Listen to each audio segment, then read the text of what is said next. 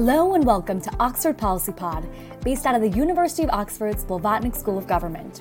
I'm your host, Sruthi Palaniappan, and this week we're tackling a very timely issue freedom of speech in an age of social media. In the wake of the Capitol Hill riots on January 6th, several social media companies took an unprecedented action, banning then President Donald Trump from their platforms. This decision has spurred much conversation on whether and when limitations to online speech are justified. Once again, we are reminded of the huge power these companies hold in deciding who can speak, what they can say, and whom it will reach. The past few years have seen social media giants making greater attempts to regulate content on their platforms, largely in response to government pressure and popular backlash. Many have called for social media companies to take responsibility for the role they play in facilitating the spread of mis and disinformation, hate speech, and incitement to violence. Social media has never been a free for all, but as user bases increase and politicians follow suit, the management of our access has become increasingly complex and increasingly salient. These sites are primary sources of news for many, so where the red lines are drawn around content affects citizens like never before. And who should be drawing these lines? Governments, independent oversight boards, or social media companies themselves? As they stand, content moderation policies from social media sites are broad and vague for a reason. Definition is difficult and incredibly context specific. So, how can social media companies preserve free speech while also upholding the public interest? And what are the values behind this complex debate? There aren't clear answers yet, but today we'll speak with two experts to unpack some of these questions.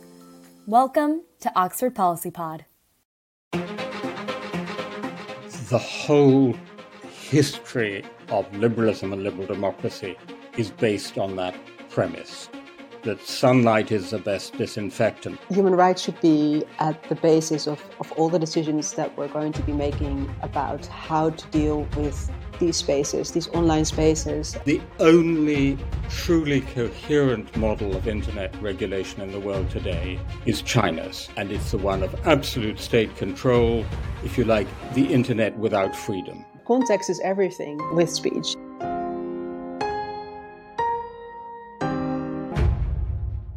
Our first guest today is Timothy Garton-Ash. He is a professor of European Studies at the University of Oxford, a senior fellow at the Hoover Institution at Stanford, and the author of several books, including Free Speech 10 Principles for a Connected World. Timothy Garton-Ash also writes a weekly column on international affairs for The Guardian and is a regular contributor to the New York Review of Books. Professor Garton-Ash, thank you for joining us. It's very nice to be with you. So, last month, after the storming of the US Capitol and Twitter's decision to ban Donald Trump, you said you were worried about the permanent character of that decision, but that you still didn't have a definitive position yet. So, now, one month later, what is your take on Twitter's move? So, the American humorist H.L. Mencken said that to every complex problem, there's a solution that is clear, simple, and wrong. And that's true in this case because it's a very complicated issue. These platforms are not like newspapers or broadcasters. They allow us, the users, to communicate with each other. Um, so there are two issues here. One is the actual decision. I think it was right to take him down until the end of his presidency because he was inciting to violence against the Capitol. But I think it was wrong to take him down permanently because he's a major political figure. And the whole point at the heart of the First Amendment tradition in the US is defending political speech, the freedom of political speech. That's issue number one. Issue number two is a much bigger one, which is who should take this decision? So, at one extreme, you have the idea that Mark Zuckerberg should take all these decisions. And that's clearly wrong. We immediately feel it to be.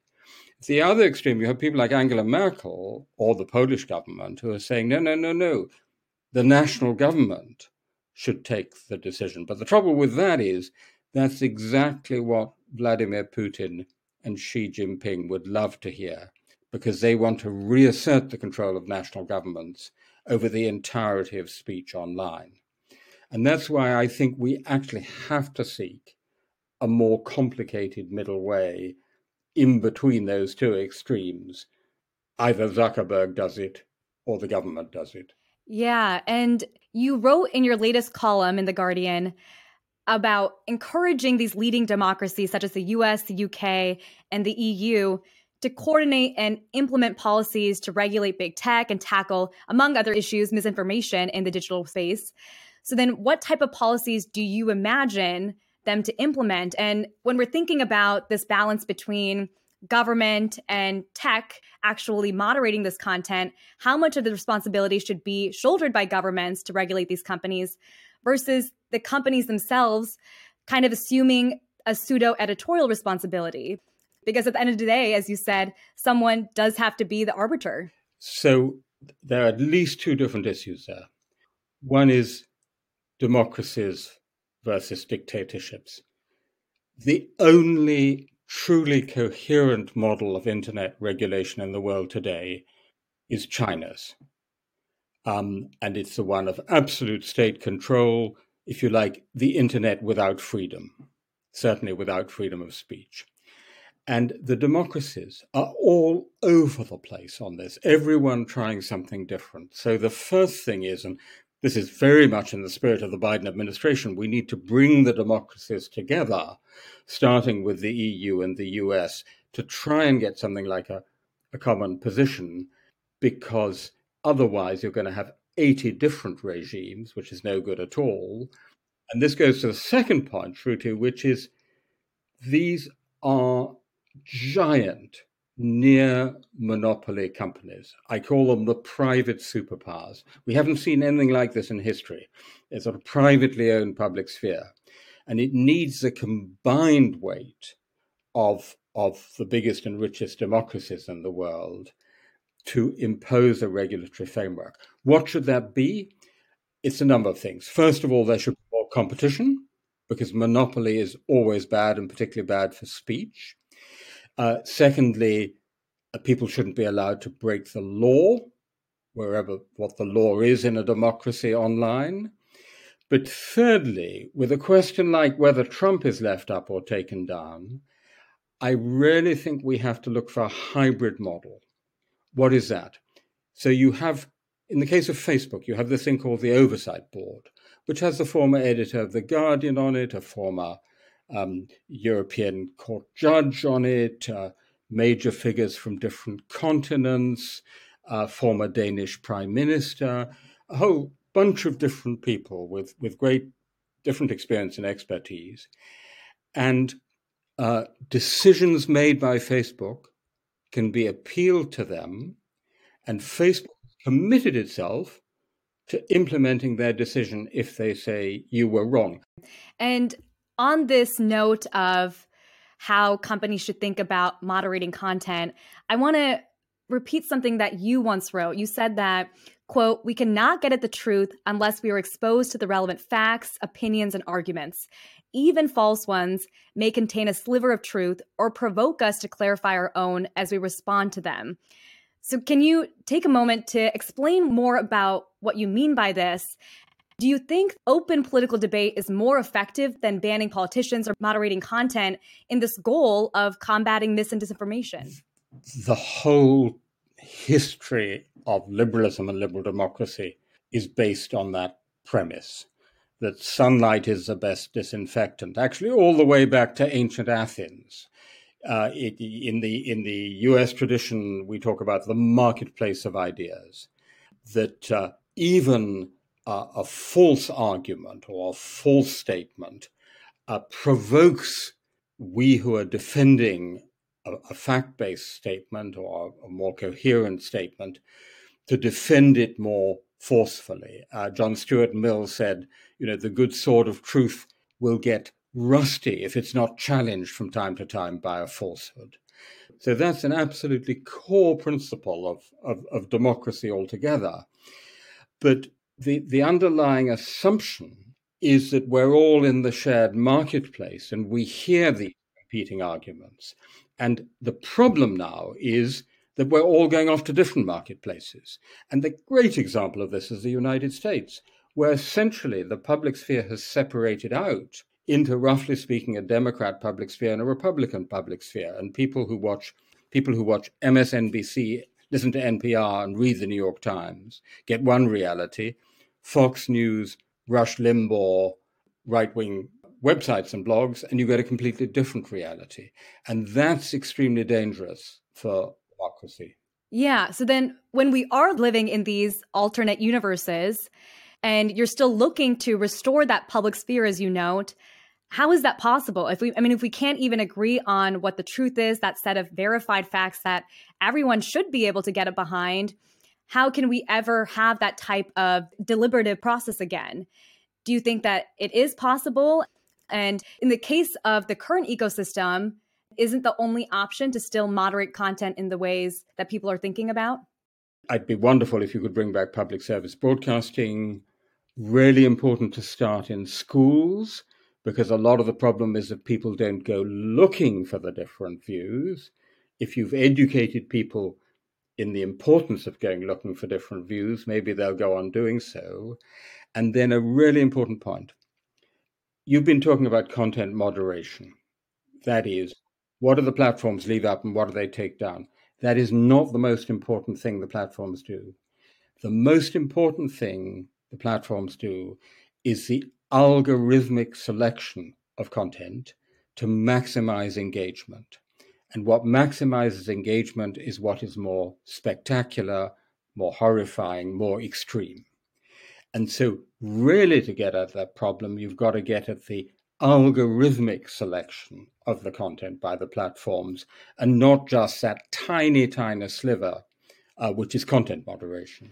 Yeah, I see. I see what you're saying. And to push on that earlier quote that I stated about having the space for open political debate, are you concerned at all that there still could be more harm than good if there aren't any restrictions on speech that does seek to misrepresent and misinform? Because as we know, the truth isn't always winning out in this marketplace of ideas without any safeguards in place.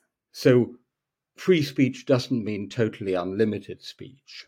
And what we can argue about is whether we don't need to make those protections stronger. So, if I may just give an illustration, in the US First Amendment tradition, the classic test for incitement is the so called Brandenburg test. It goes back to a famous court case, Brandenburg versus Ohio, and it says the violence has to be intended, likely, and imminent. Okay? Now, frankly, what Trump did on January the 6th almost meets that test. Is go off, we got to fight, go off to the Capitol. But a lot of stuff that is online, for example, really persistent denigration, dehumanization of particular minorities, the Rohingya in Myanmar, Burma, for example, cumulatively has the effect of inciting to violence. So I think there's a, there's an area there that we have to look at quite carefully, but I don't think that challenges the basic principle that sunlight is the best disinfectant. Okay, but we know that countries also have very different laws, as you just mentioned, and also perspectives on what is and is not considered hate speech, what is and is not considered uh, misinformation as well, even at times. So, how then should these companies operate when they are global and have to kind of meet the demands of these countries with very different ideas on these various topics that we're discussing? So, I've actually spent several days at Facebook headquarters looking at how they do content moderation. Um, and it's absolutely fascinating. I mean, you're in the headquarters of a superpower, and they spent a lot of time making very, very small decisions. Um, there's a lot about nudity and wh- when is a nipple allowed on on, on Facebook or not, and uh, which particular word is allowed. Basically, there's a, a twin track at the moment. Uh, they have to abide by national laws in the nation concerned, right? So if you access it from an IP address in India, you have to obey the Indian law. But what they're fighting to defend is that outside that national IP space, it is actually one platform, one privately owned public sphere, And I support that because I believe that's actually a huge gain, particularly for people in unfree countries, but also people in oppressive communities. I remember meeting a young a poet in Myanmar who said to me, you know, under the dictatorship, I have another life in another country. That country is called Facebook. So I think they're right to defend that, you know, one large global public sphere. And this is where we go to the oversight board model, where they set transparent rules, they Facebook, but then there's appeal to an independent authority. And I want to ask on a different note a question about how the actual position of a speaker may shape some of these considerations surrounding moderation. So, how do you think harmful speech, that is, we're talking about hate speech, misinformation, disinformation, from all people should be treated in comparison to those who are public figures or politicians? Do you think those people should be held to a higher standard? It's a tricky one, that, isn't it? Because ethically and socially and culturally, of course, they should be held to a higher standard because they have more reach. But on the other hand, that the principle of democratic politics is that people choose their own representatives. So if tens of million people like what Trump is saying, that's a, a major democratic fact. Um, I think there's a another category we haven't mentioned, Shruti, which is really important, because you mentioned hate speech.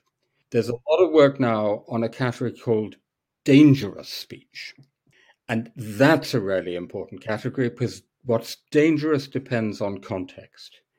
Yeah. And then what how do you apply that though to this conversation on how public officials should be treated? Because they're also often the ones in contexts where they have that type of power to incite some sort of action. Yeah. So almost all the liberal states make a distinction between public figures and private figures. And generally, there is, in some sense, more license for public figures for the reason I gave that this is part of the democratic public sphere. Uh, unless it is direct incitement to violence, which is illegal in every liberal democracy in the world, my view is broadly that they should be held to account by politics and society rather than by the law. So even something such as rampant spreading of misinformation. I mean, we saw even with Trump so many false statements made about vaccines and about COVID. And those things are also extremely detrimental to people's ability to live and their health. So, how do you think about those issues also in relation to public figures, even beyond hate speech? Right. So, so there's, I mean, there's a bunch of issues there because, first of all, you know, the anti-vax propaganda coming from a public figure is dangerous speech, right? If a large proportion of our population uh, thinks vaccines are dangerous and isn't vaccinated, that uh, more people will die as a result. So that's dangerous speech.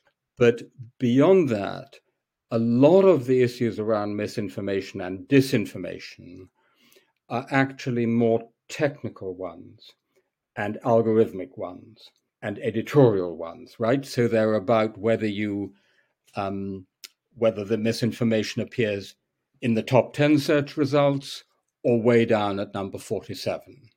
Um, whether certain bots, which have their origins in, say, Moscow or Beijing, are treated as if they were real people. They're those sorts of issues rather than a kind of ethical choice leave it up or take it down. Yeah, I know we will have many more conversations on this topic in years to come. This issue is not going away, but we really appreciate your time and your thoughts today, Professor Garton Ash. Thank you for being with us. Great pleasure.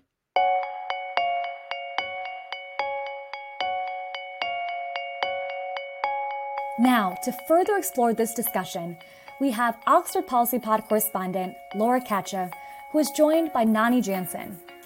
Nani is a human rights lawyer who specializes in strategic litigation and freedom of speech. She is the founding director of the Digital Freedom Fund, which supports partners in Europe to advance digital rights through strategic litigation. She is a recognized international lawyer and expert in human rights litigation responsible for standard setting freedom of expression cases across several national and international jurisdictions. Nani also lectures at Columbia Law School and is an adjunct professor at Oxford University's Blavatnik School of Government. Laura, Nani, this is definitely a complex and controversial discussion with great implications for our democracy and also for the future of social media companies. Nani, what is your initial take on this debate? Thank you. Uh, it, it is indeed a hotly debated uh, topic. There, there are many different sides uh, to this uh, story. I think um, one of those is uh, the question about the timing of this decision. Uh, it was very interesting to see only a few days uh, before uh, before President Trump was about to leave office uh, to see social media companies basically stumbling over each other uh, to deplatform him because it wasn't just Twitter, right? It was also Facebook and a number of other social media companies that decided to um, or deactivate his accounts. Um, one of the big questions there is is the timing of it all. Besides kind of the political aspect, which I was just kind of like pointing to, there's the question as to whether or not they should have waited this long in the first place, right? Um, was it really necessary to wait until actual violence was taking place, so the storming of the Capitol, etc., or should they have taken action sooner? Um, basically, in all the stages, kind of like leading up to to to that fact. Um, and um, there are good reasons, obviously, to kind of like give a head of state uh, more leeway um, for their expression and, and to try and not deplatform them.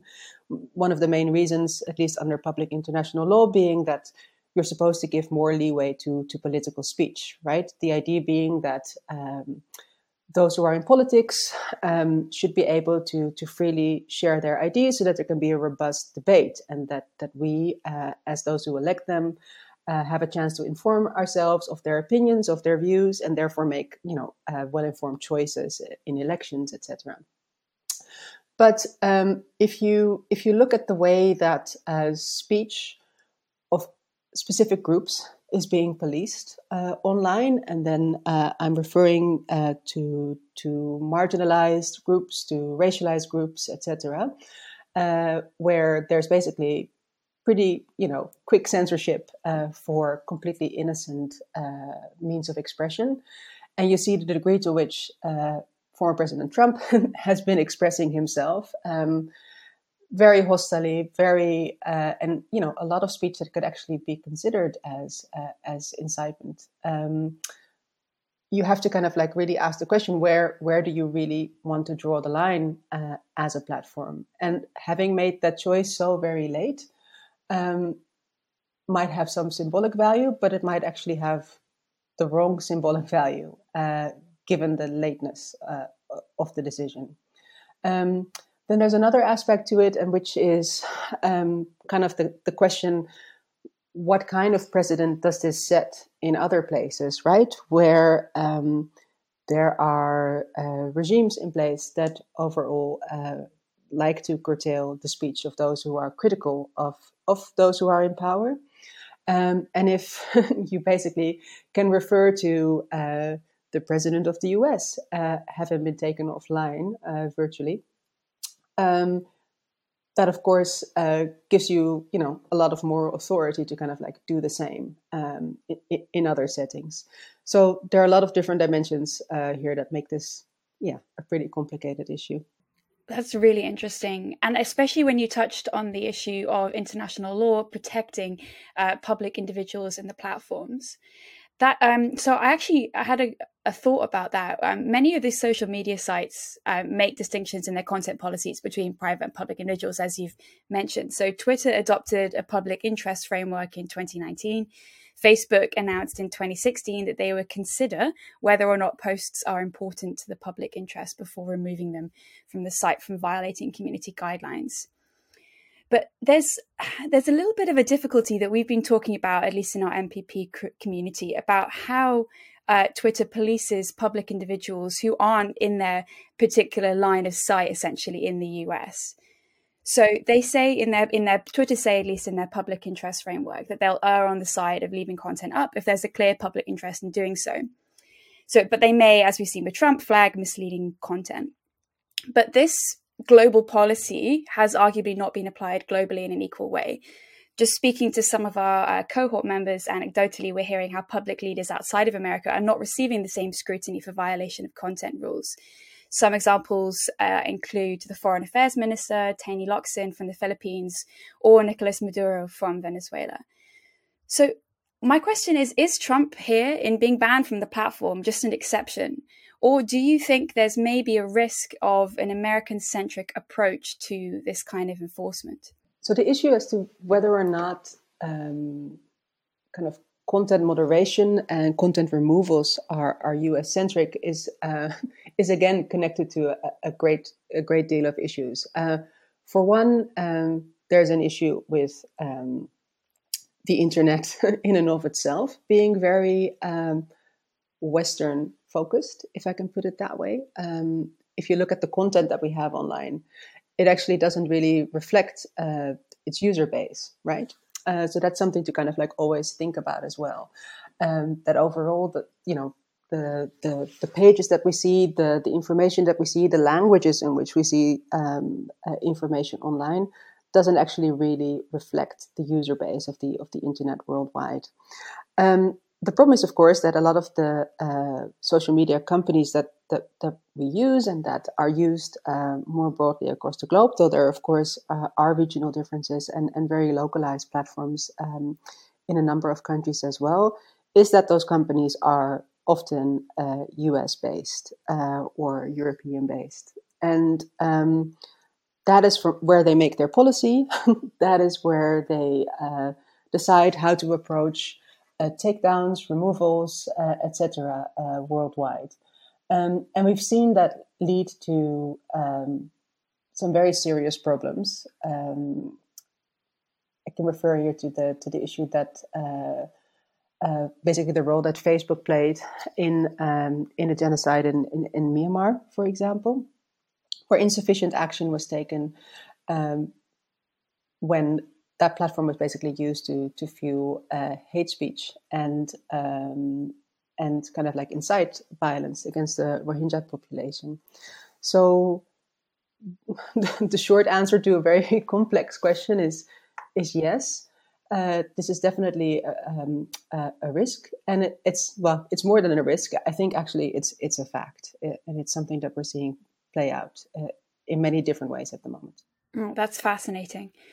Um, what I was looking at um, in relation to what you just said is is how Twitter note in their policy, for example, that they look at the language of the tweet, but they do not attempt. This is quotation marks. They do not attempt to determine all potential interpretations of the content or its intent. And my question is whether this can actually work as a policy, uh, especially in situations like you mentioned in Myanmar, when definitions of offensive language are coming from Silicon Valley, from from the US.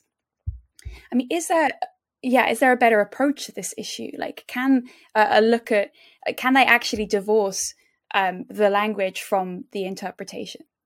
No, so context is everything, right? Uh, with speech. Uh, um, and um, just the way that, that the way we, we, we, say things in, in spoken language, right? How intonation uh, makes a huge difference between a joke and an insult, for example. Um, uh, context means also everything in the way that that written language uh, should be should be interpreted, and uh, there are many kind of like local nuances uh, in kind of word choice, etc., that that really kind of like require actual knowledge of not only the language but also the local context in which they operate. Um, and this is another kind of like shortcoming of content moderation as it's taking place right now, with often like too much of a distance, right, uh, from the context in which the the, the speech um, uh, is is uh, is being uttered uh, versus the person who's who's reviewing it, or even worse, uh, the technology that is reviewing it, uh, which has huge difficulty quite often actually in, in, in picking up on nuance, nuances such as sarcasm uh, or uh, particular um, local uh, language, etc. So yeah, um, context is everything, and that is just something that that that requires sufficient investment in fact, from these platforms to make sure that they, they get it as right as possible? That's a really interesting question. And I think points to the future, essentially, like what we think the legacy of this uh, this huge incident of Twitter banning Trump will actually be. It, will this change the way that these platforms moderate in the ways that you suggest? Like, are they going to invest uh, in this technology?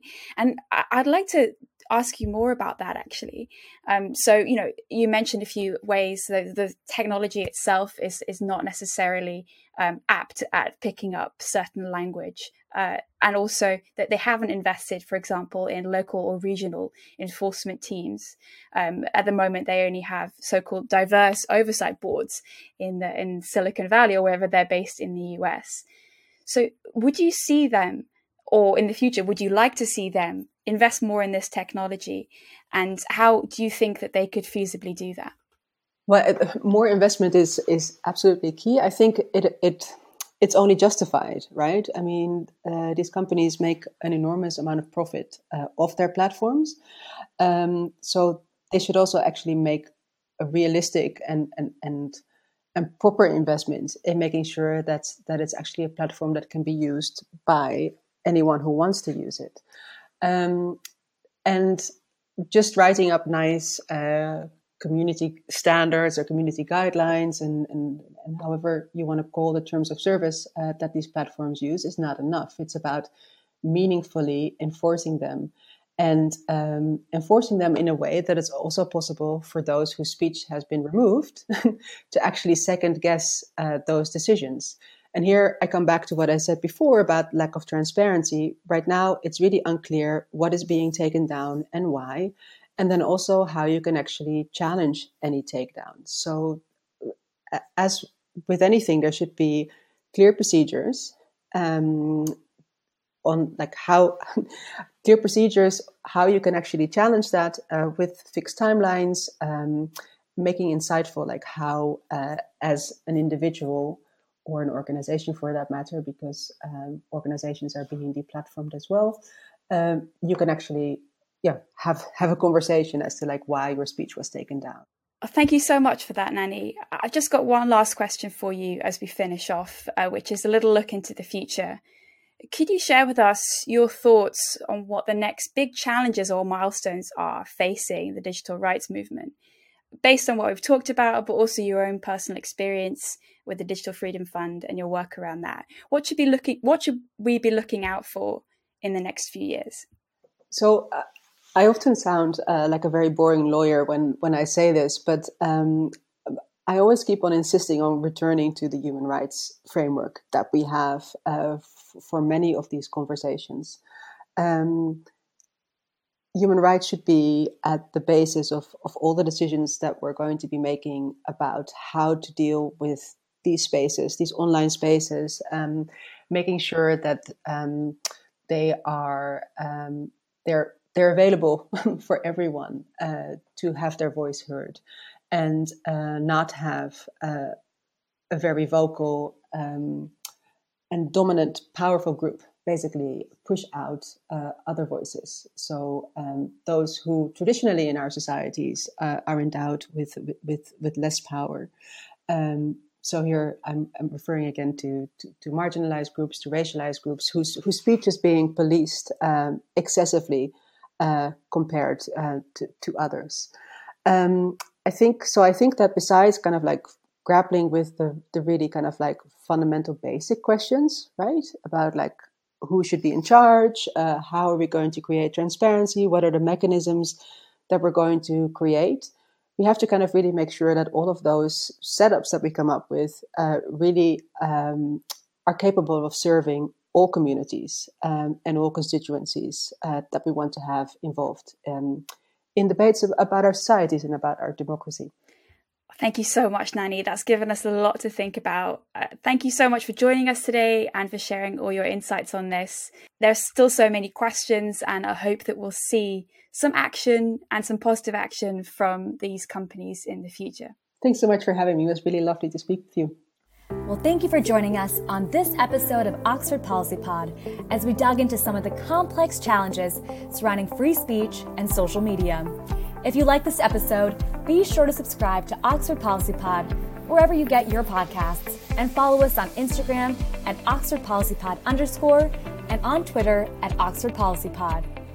The executive producer for this season of OPP is Leanne Ryan Hume, and this episode was produced by Manuel Asuero, researched by Laura Kacha, and edited by Alicia Aslan. We'll see you back in two weeks.